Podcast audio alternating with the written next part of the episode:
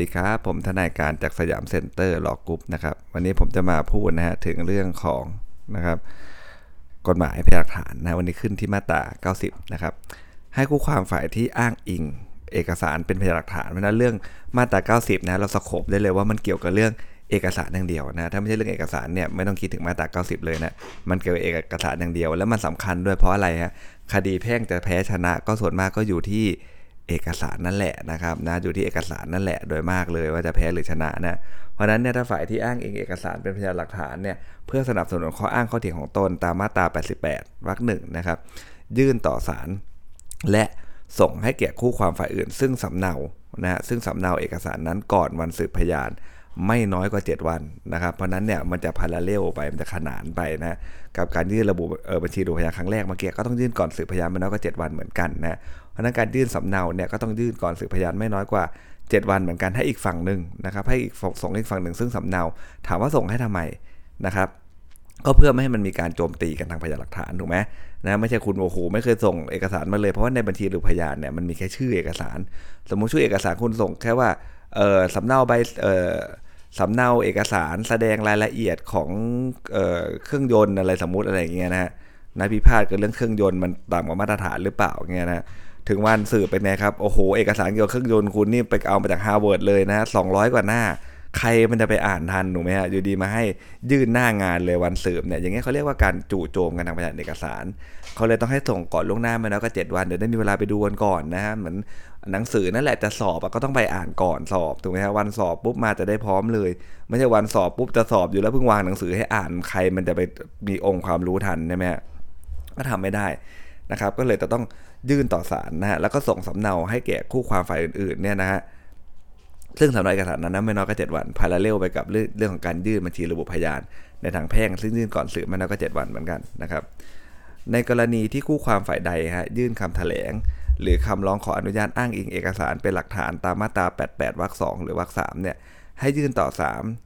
ซึ่งคู่ความฝ่ายอื่นนะครับซึ่งสำหรับเอกสารนั้นเนี่ยเพราะการยื่นคำแถลงคำร้องดังกล่าว เว้นแต่ศาลจะอนุญาตนะครับให้ยื่นภายหลังได้เมื่อมีเหตุอันควร พวกนี้ก็เป็นการยื่นเพิ่มเติมนั่นแหละนะครับ การยื่นเพิ่มเติมนะก็ให้ส่งให้อีกฝ่ายเหมือนกันถูกไหมฮะยื่นต่อศาลแล้วก็ส่งให้อีกฝั่งฝ่ายเหมือนกัน แล้วก็จะรู้กันเลยนะ ถ้าเกิดใครทำงานเป็นทนายอะไรเงี้ยก็จะเห็นภาพว่ายื่นบัญชีระบุพยานเนี่ยจะเพิ่มเติมจะอะไรก็ตามเนี่ยมันต้องมีสำเนาตลอดนะครับต้องมีสำเนาให้กับฝั่งตรงข้ามเขาตลอดเลย เป็นเอกสารที่ต้องสำเนาให้ฝั่งตรงข้ามให้เขารู้ว่าอาจจะสู้อะไรล่ะนะครับวรรคสามครับ คู่ความฝ่ายที่อ้างอิงพยานเอกสารเนี่ยนะฮะอ้างอิงพยานหลักฐานเนี่ยนะฮะไม่ต้องยื่นสำเนานะครับแล้วไม่ต้องส่งสำเนาเอกสารให้แก่คู่ความอีกฝ่ายหนึ่งด้วยนะในกรณีดังต่อไปนี้นะครับที่ไม่ต้องยื่นสำเนาต่อศาลและไม่ต้องส่งสำเนาให้อีกฝ่ายหนึ่งหนึ่งฮะเมื่อคู่ความฝ่ายใดครับอ้างอิงเอกสารเป็นชุดนะซึ่งคู่ความฝ่ายอื่นเนี่ยทราบดีอยู่แล้ว หรือสามารถตรวจตาให้ทราบโดยง่ายนะถึงความมีอยู่แท้จริง ของเอกสารนั้นนะถ้ายุคนี้อาจจะเป็นพวกแชทลงแชทไลน์ก็ได้ถูกไหมครับ เพราะอย่างที่บอกครับเจตนารมณ์มันคืออะไรฮะการการจู่โจมกันทางพยานหลักฐานนะครับเพราะนั้นเนี่ยถ้าอ้างเอกสารเป็นชุดแล้วเขารู้ดีอยู่แล้วเขาก็มีอะไรผมแสดงไงลายเครื่องเขามันก็คล้ายๆกันนะกลับฝั่งเฉยใช่ไหมฮะเนี่ยเขาก็รู้อยู่แล้วนะอย่างนี้มันก็ไม่ต้องส่งสำเนานะ เพราะว่ามันไม่มีการจู่โจมกันทางพยานหลักฐานอยู่แล้วนะ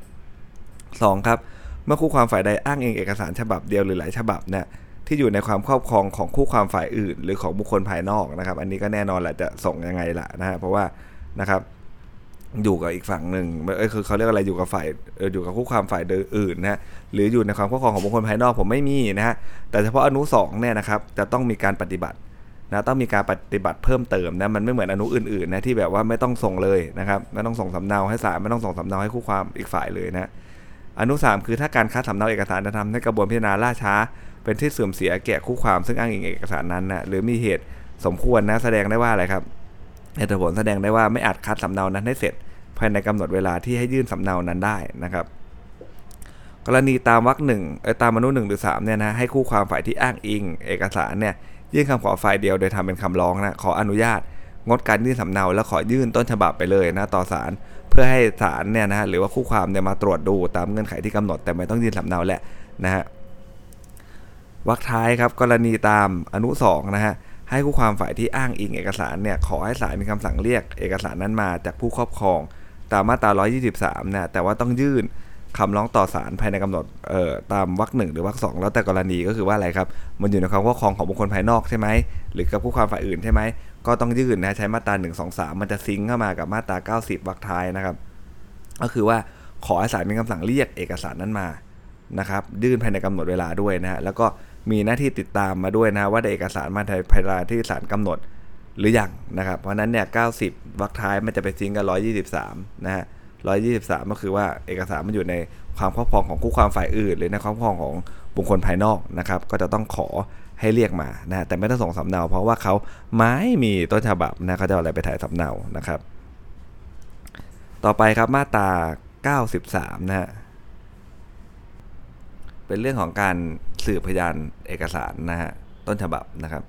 มาตรา93เขาบอกว่าการนั่งเอกสารเป็นพยานเนี่ยให้ยอมรับฟังได้เฉพาะต้นฉบับเอกสารเท่านั้นนะนะมันสำคัญนะ เอาไปยื่นศาลใช่ไหมครับเพราะนั้นเนี่ยเฉพาะต้นฉบับเท่านั้นแหละที่จะรับฟังได้นะครับแน่นอนแหละต้องมีคำว่าเว้นแต่นะเพราะบางทีเนี่ยต้นฉบับมันไม่มีนะฮะไม่มีเพราะอะไรมันก็มีได้หลายสาเหตุนะครับแต่โดยหลักแล้วเนี่ยต้นฉบับเท่านั้น เพราะฉะนั้นเนี่ยถ้าเกิดถึงวันสืบปุ๊บเนี่ยถามพยานเสร็จนะครับ เดินไปหาท่าน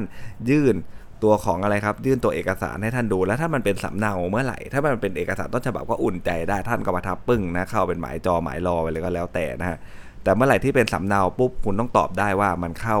นะครับทั้ง 4 อนุนี้หรือไม่นะฮะหนึ่งครับคู่ความที่เกี่ยวข้องทุกฝ่ายตกลงกันว่าสำเนานั้น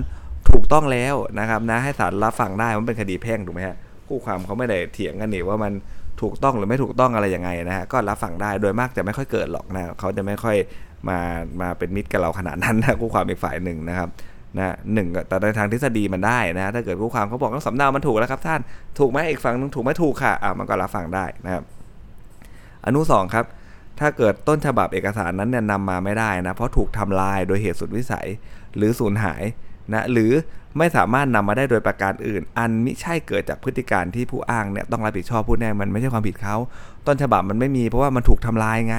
นะไฟมันไหม้ไงนะไฟไหม้บ้านเลยถูกไหมฮะไฟมันไหม้บ้านนะแล้วมันก็ลามเลียมาจากบ้านหลังอื่น หรือบ้านเราก็ตามแต่มันไม่ใช่ความผิดเรา หรือมันสูญหายหรือว่านำมาไม่ได้โดยประการใด ๆ ก็ตามนะไม่ว่าจะเดินเดินอยู่กลางถนน แล้วโดนเขาฉกกระเป๋าไปอันในกระเป๋ามันมีเอกสารต้นฉบับอยู่ด้วยอย่างเงี้ยนะครับไอ้นี่มันไม่ใช่พฤติการที่ผู้อ้างเขาต้องรับผิดชอบเลยเพราะนั้นเนี่ย นะนำมาไม่ได้เพราะถูกทำลาย สูญหายหรือนำมาไม่ได้โดยประการอื่น โดยพฤติการที่ผู้อ้างไม่ต้องรับผิดชอบเนี่ยหรืออะไรฮะ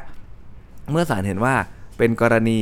จำเป็นนะฮะและเพื่อประโยชน์แห่งความยุติธรรมนะฮะที่จะต้องสืบสำเนาเอกสารหรือพยานบุคคลแทนต้นฉบับที่นำมาสืบไม่ได้นั้นเนี่ยนะครับ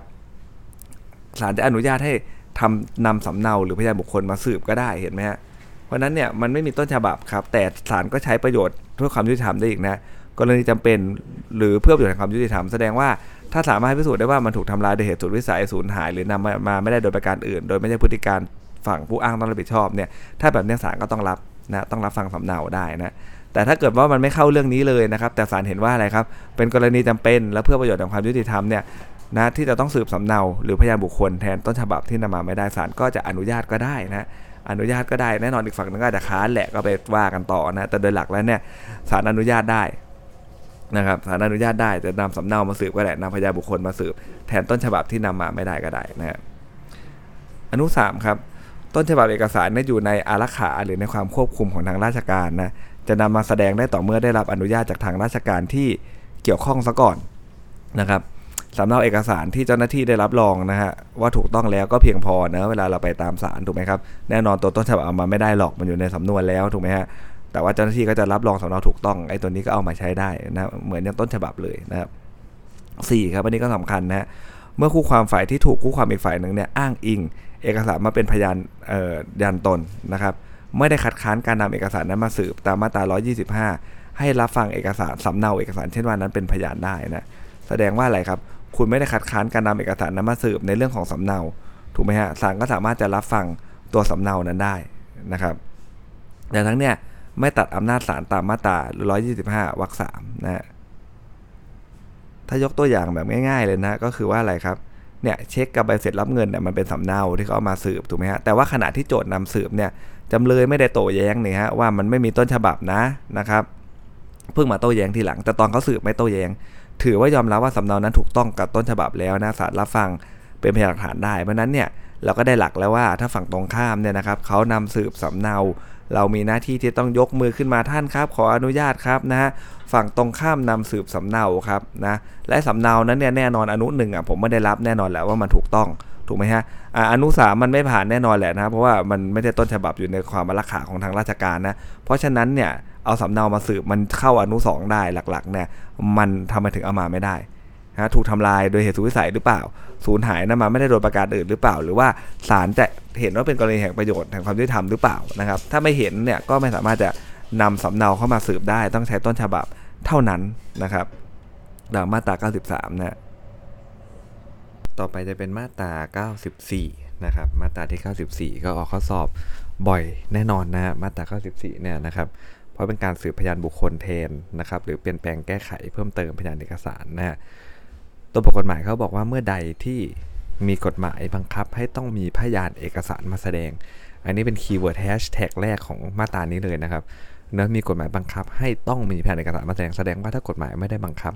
ว่าต้องมีพยานเอกสารมาแสดงเนี่ยนะครับจะไม่เข้ามาตรา94 เลย มันต้องเป็นเรื่องสำคัญเท่านั้นนะฮะมันถึงจะเข้ามาตรา94 เป็นแบบเป็นอะไรเงี้ยนะครับถึงจะเข้ามาตรา94เขาบอกว่า เมื่อไหร่มีกฎหมายบังคับให้ต้องมีพยานเอกสารมาแสดง ห้ามมิให้ศาลยอมรับฟังพยานบุคคลในกรณีใดกรณีหนึ่งดังต่อไปนี้ แม้คู่ความอีกฝ่ายแต่ยินยอมก็ดีเห็นไหมขนาดยินยอมยังไม่ได้เลยนะครับนะนะปกติกฎหมายแพ่งแล้วก็รู้กันอยู่ใช่ไหมฮะวิแพ่งเนี่ยถ้าอีกฝ่ายยอมก็ไม่เป็นไรนี่มันเป็นเรื่องของเอกชนกับเอกชนฟาดฟันกันนั่นใช่ไหมฮะถ้าเขายอมมันก็ไม่เป็นไรแต่มาตราข้อสี่เขายังไม่ให้เลย ถามว่าทำไมเขาไม่ให้ก็เพราะว่ามันเป็นเรื่องของความศักดิ์สิทธิ์ถูกไหมฮะมันเป็นเรื่องของความศักดิ์สิทธิ์ ของพยานเอกสารนั่นเองนะครับไม่งั้นจะไปนั่งทำกันทำไม ถ้าสุดท้ายท้ายสุดแล้วคุณเอาพยานบุคคลอะไรมาสืบเปลี่ยนแปลงแก้ไขได้หมดเลยนะครับ สัญญากู้นะครับสัญญาซื้อขายเงี้ยนะบอกว่าซื้อขายกัน 1 ล้านบาทอ้าวเซ็นกันเสร็จบุ๊กไม่ชำระราคานะฮะไอ้ฝั่งนึงก็บอกว่าจริง ๆ ไม่ใช่ล้านหนึ่งอะจริงๆ 10 บาทเองอ้าวแล้วยังจะไปเซ็นเอกสารกันทำไมถูกไหมครับนะหลักใหญ่ใจความมันประมาณนี้เนาะนะฮะ นะห้ามให้ยอมรับฟังพยานบุคคลในกรณีหนึ่งกรณีใดดังต่อไปนี้ แม้ถึงว่าคู่ความอีกฝ่ายแต่ยินยอมก็ดีนะครับ อนุกอไก่นะฮะขอสืบพยานบุคคลแทนพยานเอกสารเลย เมื่อไม่สามารถนำเอกสารมาแสดงนะครับ ขอสืบแทนเลยนะครับนะไม่มีสัญญากู้เอาคนมาสืบแทนเลย อันนี้ไม่ได้นะครับ ไม่สามารถทำได้นะเมื่อไม่สามารถนำพยานเอกสารมาแสดง ขอไข่คือขอสืบพยานบุคคลประกอบข้ออ้างอย่างใดอย่างหนึ่งครับว่าเมื่อได้นำเอกสารมาแสดงแล้วยังมีข้อความเพิ่มเติมตัดตอนเปลี่ยนแปลงแก้ไขอยู่อีกอย่างเงี้ยนะครับ ก็ไม่สามารถทำได้นะฮะถึงจะมีตัวเอกสารก็ดี ตอนแรกคือไม่มีอนุกอไก่คือมันไม่มีเอกสารเลยนะเอามาแทนเลยถูกไหมอนุขอไข่คือว่าอะไรครับมีเอกสาร แต่ว่าขอสืบนะเพิ่มเติมตัดทอนเปลี่ยนแปลงแก้ไขข้อความนะขอซื้อพยานบุคคลเข้าไปหน่อยก็ไม่ได้ มันต้องยุติกันตามเอกสารไปแล้วนะฮะวักท้ายครับ แต่ว่าบทบัญญัติแห่งมาตรานี้เนี่ยไม่ให้ใช้บังคับกรณีที่บัญญัติไว้ในอนุมาตรา2นะครับแห่ง 93 นะก็คือเรื่องสูญหาย ใช่ไหมฮะเสียหายไปใช่ไหมครับโดยเเหตุที่จะไม่ใช่ความผิดของฝ่ายที่ผู้อ้างเอกสารนะครับ แล้วก็มิให้ถือว่าเป็นการตัดสิทธิคู่ความในอันที่จะกล่าวอ้างและนำพยานบุคคลมาสืบ ประกอบข้ออ้างว่าพยานเอกสารที่แสดงนั้นเนี่ยมันเป็นเอกสารปลอม หรือไม่ถูกต้องทั้งหมด หรือแต่บางส่วนนะหรือนี่นะฮะหรือนี่อย่างอื่นที่ระบุในสัญญาเอกสารนั้นเนี่ยมันไม่สมบูรณ์ หรืออีกฝ่ายหนึ่งตีความหมายผิดนะครับ หลักๆเนี่ยนะครับ เดี๋ยว วันหลังผมจะมาเจาะให้ชัดเจนขึ้นนะฮะ แต่ว่าวันนี้เนี่ยจะบอกหลักใหญ่ใจความก่อนนะ หลักใหญ่ใจความมันก็คือนะครับภาพกว้างๆของวรรคท้ายนี่คืออะไรฮะทำไมเขาต้องบัญญัติอย่างนี้ เพราะถ้าเขาไม่บัญญัติอย่างนี้ แล้วไปบอกว่าเออเอกสารเนี่ยนะมายังไงก็ต้องถือตามนั้นตลอด เอาบุคคลมาเปลี่ยนแปลงแก้ไขเอามาสืบไม่ได้เลยใช่ไหมฮะ แต่ถ้ามันเป็นเรื่องของที่อะไรฮะเอกสารมันปลอมขึ้นอะอ้าวอย่างนี้ก็ตายถูกไหมฮะมันปลอมขึ้นแล้วไม่ให้สู้เลยเหรอเอาตามนั้นอย่างเดียวเลยเหรอมันก็ไม่ใช่ถูกไหมฮะ เขาก็เลยบอกว่าถ้ามันเป็นเอกสารปลอมเนี่ยมันก็จะต้องมันก็ต้องอะไรฮะสามารถเอาพยานบุคคลมานำสืบเปลี่ยนแปลงได้นะ หรือว่าถ้านี่มันไม่สมบูรณ์ใช่ไหมครับ มันมีการเอาดอกเบี้ยที่มันเกินอัตราที่กฎหมายกำหนดเนี่ยใส่เข้าไปด้วยนะครับ หรือว่าถ้าเป็นเฉพาะเรื่องเรื่องนี้เงินกู้นะถ้าเป็นสัญญาอื่นๆเนี่ยนะฮะมันจะไปนำสืบไม่ได้เพราะว่าการส่งมอบเงินอะมันไม่ใช่นะครับเออเรื่องสำคัญของสัญญานะแต่ว่าถ้าเป็นเรื่องของเงินกู้เนี่ยการได้รับเงินหรือไม่เนี่ยมันเป็น เงื่อนไขของสัญญาเนี่ยมันเป็นองค์ประกอบของสัญญาเขานะครับในเรื่องของเงินกู้เนี่ยนะนะทำสัญญากันว่าได้รับเงินไป1ล้านบาท ลูกหนี้ก็มาสู้ได้ครับว่าจริงๆเราไม่ได้รับ อันนี้ทำได้นะ เพราะเป็นการสู้ว่าหนี้มันไม่สมบูรณ์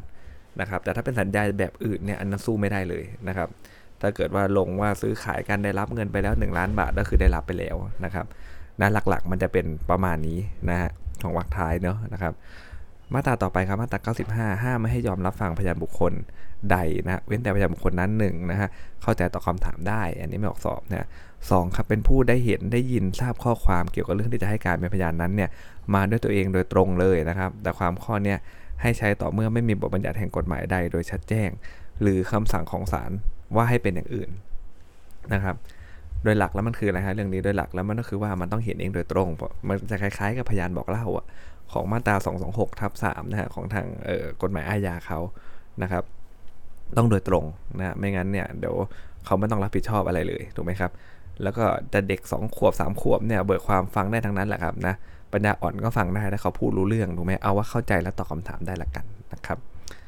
ต่อไปครับมาตรา101ฮะจะเป็นเรื่องของการสืบพยานก่อนวันนัดสืบนะครับ นะมันจะไม่เหมือนกับ 2 3 7 ทวิของของเอ่อทางวิทยาเขานะของทางวิทยาเนี่ยมันคือสืบก่อนฟ้องเลยนะครับก่อนฟ้องเลยอายการเนี่ยยังสอบสวนอยู่เอ้ยเดี๋ยวพยานจะกลับประเทศแล้วอะไรเงี้ยเดี๋ยวจะเกรงว่าจะติดตามมายากอะไรกันอีกเรื่องหนึ่งนะครับอันนั้นสืบก่อนฟ้องนะอันนี้มันสืบก่อนวันนัดนะครับของแพ่งเนี่ยนะเขาบอกว่านะครับถ้าบุคคลใดเกรงว่าพยานหลักฐานที่จะต้องอ้างอิงในภายภาคหน้าเนี่ยเดี๋ยวมันจะสูญหายนะ มันจะยากกับการนำมานะครับ หรือว่าผู้ความฝ่ายใดในคดีเองเกรงว่านะพยานหลักฐาน ซึ่งตนจำนงจะอ้างอิงเนี่ยจะสูญหายเสียก่อนจะนำมาสืบหรือเป็นการยากที่จะนำมาสืบในภายหลังนะครับ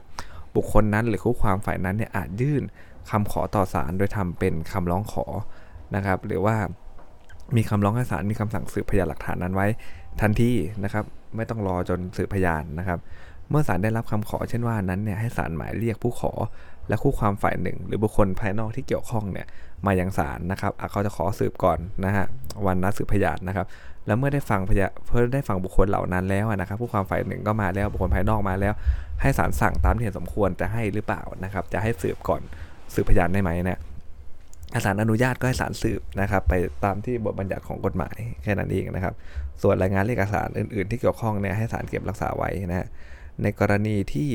คู่ความฝ่ายหนึ่ง หรือบุคคลภายนอกที่เกี่ยวข้องไม่มีภูมิลำเนาในราชอาณาจักรและยังมิได้เข้ามาในคดีนั้นเลยนะฮะเมื่อศาลได้รับคำขอตามวรรคหนึ่งให้ศาลสั่งคำขอนั้นอย่างคำขอทำได้ฝ่ายเดียวนะฮะและให้ศาลสั่งอนุญาตตามคำขอแล้วสืบพยานไปฝ่ายเดียวก็ได้เห็นไหมอาจจะออกสอบในวิแพ่งก็ได้นะขอสืบพยานนะครับก่อนวันนัดสืบอาสารสืบฝ่ายเดียวได้ไหมคำตอบคือได้ แต่ต้องเป็นกรณีที่อะไรครับ เขาไม่มีภูมิลำเนาเนอะนะฮะไม่มีภูมิลำเนาอยู่ในราชอาณาจักรและยังไม่ได้เข้ามาในคดีนั้นเลยนะครับ ถ้าแบบนี้ก็จะสามารถที่จะ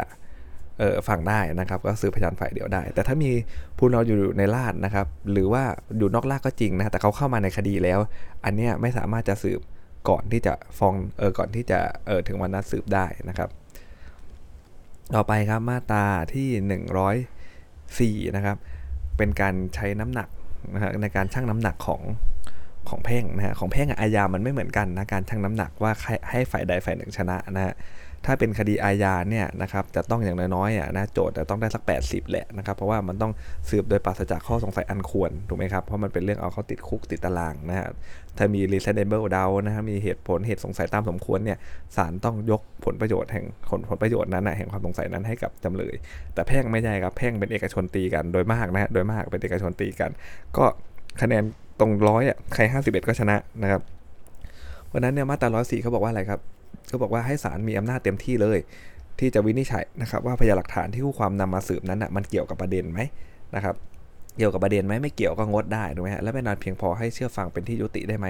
แล้วก็พิพากษาคดีไปตามนั้นนะฮะ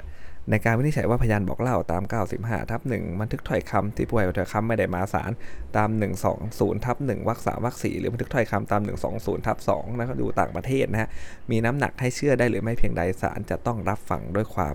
ละมัดระวัง เพราะว่าเขาไม่ค่อยมีโอกาสในการอะไรครับถามค้านเป็นการสืบเอาข้างเดียวนี่ถูกไหมฮะโดยต้องคำนึงถึงลักษณะและแหล่งที่มาของพยานบอกเล่า หรือบันทึกข้อความนั้นด้วยนะครับ ต่อไปครับมาตรา1นึครับ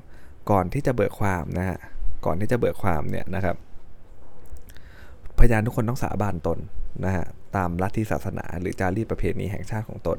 หรือกล่าวคำปฏิญาณว่าต้องให้การตามความสัตย์จริงซะก่อนนะโดยหลักต้องสาบานนะเว้นแต่หนึ่งนะครับ พระมหากษัตริย์พระราชินีพระราชทายาทผู้สำเร็จราชการในพระองค์นะครับอันนี้ไม่ออกสอบแน่นอนนะฮะก็คือไม่ต้องสาบานนะฮะสองคือบุคคลที่มีอายุต่ำกว่า 15 ปีนะครับหรือบุคคลที่ศาลเห็นว่าหย่อนความรับผิดชอบเนี่ยอายุเขายังไม่ถึง 15 เลยอย่าให้เขาสาบานเลยนะฮะเดี๋ยวขอให้มีอันเป็นไปสามวันเจ็ดวัน แล้วเขายังไม่รู้ว่าเออคำสาบานมันแรงนะอะไรเงี้ยนะครับนะเดี๋ยวจะเกิดปัญหาขึ้นเนอะก็อายุต่ำกว่า 15เนี่ยอันนี้ไม่ต้องสาบานเลยนะครับหรือว่า เกินกว่า 15 แล้วแต่ศาลเห็นว่าเออมันดูพูดง่ายๆดูอ่องๆอะหย่อนความรับผิดชอบนะครับไม่ต้องให้สาบานเลย เดี๋ยวจะโดนสิ่งศักดิ์สิทธิ์เล่นงานนะครับสามคือพระและสามเณรอันนี้ก็ไม่ต้องสาบานนะครับ แต่เนี่ยผมไม่รู้เหตุผลลึกๆนะว่าทำไมนะฮะถึงไม่ต้องสาบานอาจจะเพราะว่ายังไงพระกับสามเณรมาก็ต้องถือศีลมากกว่าต้องพูดจริงอยู่แล้วอะไรเงี้ยก็ว่าไปนะแต่สีน่าสนใจครับบุคคลซึ่งคู่ความทั้งสองฝ่ายเนี่ยตกลงกันว่าไม่ต้องให้สาบานหรอกนะครับเป็นใครก็ได้นะ เช่น สมมติอะไรฮะลูกหลานตีกันเองอะเรื่องที่ดินมรดกอะไรเงี้ยเนอะเอาอาม่ามาเบิกความอย่างเงี้ยนะฮะแน่นอนครับสมมติอาม่าเขาจะเข้าข้างฝ่ายใดฝ่ายหนึ่งนะมาเป็นพยานให้ฝ่ายใดฝ่ายหนึ่งเนี่ยแต่แน่นอนนะทุกทั้งสองฝ่ายเป็นลูกหลานเป็นตระกูลเดียวกันเขาไม่ต้องการให้อะไรฮะอาม่าโดนสิ่งศักดิ์สิทธิ์ลงโทษนะฮะก็ตกลงกันไม่ต้องให้อาม่าสาบานหรอกนะครับเดี๋ยวอาม่าเกิดโกหกขึ้นมาเดี๋ยวจะแย่เอานะครับก็ตกลงกันได้ฮะไม่มีปัญหาเลยนะครับ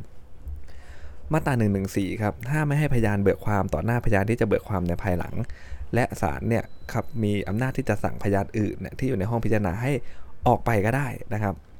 โดยหลักถ้าใครเคยเนำพยานเข้าสืบในศาลจะรู้นะฮะว่า ถ้าเป็นพยานที่เป็นพยานฝั่งเดียวกันนะฮะเวลาเบิกความเนี่ยจะมานั่งในห้องพิจารณาไม่ได้เพราะเดี๋ยวไปฟังคำพยานคนก่อนเนาะแล้วก็ไปเปลี่ยนคำพยานตนเองอย่างเงี้ยนะครับแต่ว่ามีข้อยกเว้นไหมมีฮะถ้าพยานคนใดเบิกความโดยได้ฟังนะตอนนั่งอยู่ก็ เผลอๆนะครับเพราะในห้องพิจารณามันคนเยอะเนาะบางทีก็ไม่รู้ใครเป็นใครใช่ไหมฮะก็นั่งกับฟังคำเบิกความแล้วนะแล้วคู่ความอีกฝ่ายหนึ่งอ้างว่าศาลไม่ควรฟังนะเนี่ยมันนั่งอยู่ตลอดเลย มันฟังตั้งแต่ต้นจนจบเลย แล้วพอเบิกความมันก็เบิกได้สิอะไรอย่างงี้ใช่ไหมฮะแต่ว่าถ้าศาลเห็นว่าคำเบิกความนั้นเป็นเอ่ออันที่เชื่อฟังได้นะเชื่อฟังได้ หรือไม่ได้เปลี่ยนแปลงไปเพราะได้ฟังคำเบิกความของพยานคนก่อนเลยสตอรี่มันก็ไม่ได้เปลี่ยนแปลงไปนะครับ หรือว่า ไม่ได้สามารถทำให้คำวินิจฉัยของศาลเนี่ยเปลี่ยนแปลงไปได้ไม่ต้องห่วง ถ้าเกิดเรื่องนี้ออกเป็นข้อสอบเราก็จะเห็นภาพชัดเจนเลยว่านะศาลหยิบยกนอกอื่นมาวินิจฉัยนะครับศาลจะไม่ฟังว่าผิดระเบียบก็ได้ก็กว้างมากเห็นไหมฮะโดยเฉพาะอันแรกเนี่ยกว้างๆเลยนะคำเบิกความเช่นว่านี้เป็นอันเชื่อฟังได้ก็กว้างเลยทำไมถึงเชื่อล่ะ ก็เป็นดุลยพินิษอีกถูกไหมฮะแต่ว่าถ้าออกข้อสอบเนี่ยน่าจะเป็นเรื่องของไม่ได้เปลี่ยนแปลงไปโดยฟังคำเบิกความของพยานคนก่อน หรือว่า ไม่อาจทำให้คำวินิจฉัยชี้ขาดเปลี่ยนแปลงไปได้ยังไงคุณแพ้อยู่แล้วพูดง่ายๆหรือยังไงคุณก็ชนะอยู่แล้ว เขามาเบิกก็ไม่ได้ทำให้คำวินิจฉัยศาลจะเปลี่ยนแปลงไปเลยนะศาลก็ฟังก็ได้นะครับไม่ได้เป็นบทบังคับเข่งขัดอะไรนะหนึ่งหนึ่งเจ็ดครับเป็นเรื่องของซักถามถามเออซักถามถามซักค้านถามติงพยานนะคู่ความฝ่ายที่อ้างพยานชอบที่จะตั้งข้อซักถามพยานได้ในทันใดนะที่พยานสาบานตน แล้วก็แสดงตนนะตาม1 1 2 1 1 6 แล้วนะ หรือถ้าศาลเป็นผู้ซักถามพยานก่อนนะก็ให้คู่ความซักถามได้ เมื่อศาลซักถามเสร็จแล้วนะฮะถ้าเป็นคดีแพ่งนะครับคดีแพ่ง หรือไม่ว่าคดีอาญาโดยมากแล้วศาลท่านก็จะไม่เข้ามายุ่งเท่าไหร่หรอกนะเขาจะให้เป็นหน้าที่ของอายการของทนายนั่นแหละศาลก็จะถามเบื้องต้นชื่ออะไรอยู่ที่ไหนเกี่ยวอะไรยังไงแล้วก็เอาเคลุยเลยนะฮะท่านก็จะวางตัวเป็นคนคุมกติกามากกว่านะครับยกเว้นแต่ศาลที่ใช้ระบบแต่ส่วนนะเช่นศาลแรงงานนะอันนั้นท่านถามหลักๆเลยนะฮะ นะทนายห้ามถามนะเว้นแต่จะได้รับอนุญาตนะเพราะนั้นมันจะไม่มีเรื่องแท็กติกเรื่องอะไรทั้งนั้นนะสารถามเอาแฟกนะแล้วจะจบเร็วมากถ้าสารถามเองนะจบเร็วมากแป๊บเดียวเสร็จเลยนะครับนะเพราะเจาะเข้าประเด็นเลยไม่ต้องไปขี่ม้ารอบเมืองอะไรนะครับอ่าเมื่อคู่ความฝ่ายที่ต้องอ้างพยานนะครับได้ซักถามเสร็จแล้วเนี่ยคู่ความอีกฝ่ายหนึ่งก็ชอบที่จะซักค้านพยานนั้นได้นะครับซักค้านพยานนั้นได้นะฮะถามค้านนะเมื่อถามค้านเสร็จแล้วก็ถามติ่งได้ เมื่อถามติ่งเสร็จแล้วก็จบนะฮะเว้นแต่ว่า จะขออนุญาตศาลศาลถ้าในทางปฏิบัติศาลจะให้บอกมาก่อนเลยคุณจะถามอะไร เพราะว่ามันควรจะมวยมันควรจบยกได้แล้ว มันมี 3 ยกถูกไหมฮะมันควรจบได้แล้วนะครับเดี๋ยวเว้นแต่มันสำคัญมากๆเนี่ยนะเพราะว่าเมื่อไหร่ก็ตามที่ศาลอนุญาตให้ถามเพิ่มได้เมื่อไหร่เนี่ยนะครับคู่ความอีกฝ่ายหนึ่งก็ย่อมถามค้านได้อีกนะครับมันก็จะยาวนะครับศาลก็จะเอาแล้วทำไมไม่ถามให้มันเสร็จตั้งแต่แรกเนี่ยนะก็ต้องต้องอธิบายนิดนึงอ๋อตอนแรกผมไม่ได้คิดว่าเขาจะถามเอ่อ เอ่อติงแบบนี้นะพอถามติงแบบนี้ผมขอถามเพิ่มนะครับ อะไรก็ว่าไปนะนะครับแต่จริงๆศาลจะไม่ค่อยอยากให้ถามเท่าไหร่นะท่านก็จะถามก่อนก็โดยมากแล้วเนี่ยมันต้องไม่เกินคำถาม 2คำถามแหละนะครับ ท่านถึงอาจจะให้นะผู้ความที่ระบุพยานคนใดไว้จะไม่ติดใจสืบพยานคนนั้นก็ได้นะเมื่อพยานคนนั้นยังไม่ได้เบิกความตอบตามข้อถามของศาลนะครับ ก็ระบุพยานไม่ต้องเอาข้อสืบก็ได้พูดง่ายๆนะถ้าเบิกความปรปักล่ะนะฮะเราหมายเรียกมาโอ้โหมันเบิกทิมแทงเราเหลือเกินนะฮะ คู่ความฝ่ายนั้นก็อาจจะขอหน้าจต่อศาลนะเพื่อซักถามเหมือนพยานนั้นเนี่ยเป็นพยานฝั่งที่คู่ความอีกฝ่ายหนึ่งอ้างมา ก็พูดง่ายๆก็คือถามค้านได้เลยนะฮะถามค้านได้เลยนะโอ้โหนึกว่าจะมาอยู่ฝั่งเดียวกันนะฮะซักถามไปซักถามมาบอกทิมแทงเราอย่างเดียวไม่เป็นประโยชน์กับเราเลยอย่างเงี้ยนะฮะก็สามารถที่จะอะไรครับซักถามก็คือซักถามค้านได้นั่นเองแหละนะฮะการซักถามพยานก็ดีครับ การซักค้านพยานก็ดี ถามติ่งก็ดีเนี่ย ถ้าคู่ความใดได้ตั้งทนายไว้หลายคนนะก็ให้ทนายคนเดียวเนี่ยเป็นผู้ถามนะครับ เว้นแต่ศาลจะเห็นสมควรเป็นอย่างอื่นเนอะนะครับ เพราะฉะนั้นเนี่ยอย่างที่บอกครับถ้ามีจำเลยบางทีเนี่ยสมมตินะครับคู่ความหนึ่งคนไม่ว่าเป็นโจทย์หรือจำเลยก็ว่าไป บางทีเขาจะตั้งทนายมาหลายคนก็ได้เนาะโดยเฉพาะถ้าคนมีฐานะหน่อยบางทีเขาตั้งทนายหลายคนเลยหลายเฟิร์มเลยนะให้ cross check กันอะให้ balance กันถูกไหมครับ แต่ว่าถ้าเกิดเป็นอย่างนี้เวลาขึ้นศาลให้คนเดียวถามนะ ไม่ใช่ว่าคุณตั้งทนายสามคนแล้วสามคนถามอย่างเงี้ยไม่ได้นะครับ มาตรา 120 ครับ ถ้าคู่ความฝ่ายใดอ้างว่าคำเบิกความของพยานคนใดที่คู่ความอีกฝ่ายหนึ่งอ้างนะหรือศาลเรียกมาเนี่ยไม่ควรที่จะเชื่อฟังนะครับ ไม่ควรที่จะเชื่อฟังนะซึ่งศาลเห็นว่าเออมีมูลนะศาลอาจจะยอมให้คู่ความฝ่ายหนึ่งเนี่ยนำพยานหลักฐานมาสืบสนับสนุนข้ออ้างของตนได้ตามสมควรนะครับ นะตรงนี้ไม่น่าออกสอบนะฮะเดี๋ยวครั้งหน้าเนี่ยผมจะขึ้นมาตรา120ทับ1นะครับสำหรับวันนี้สวัสดีครับ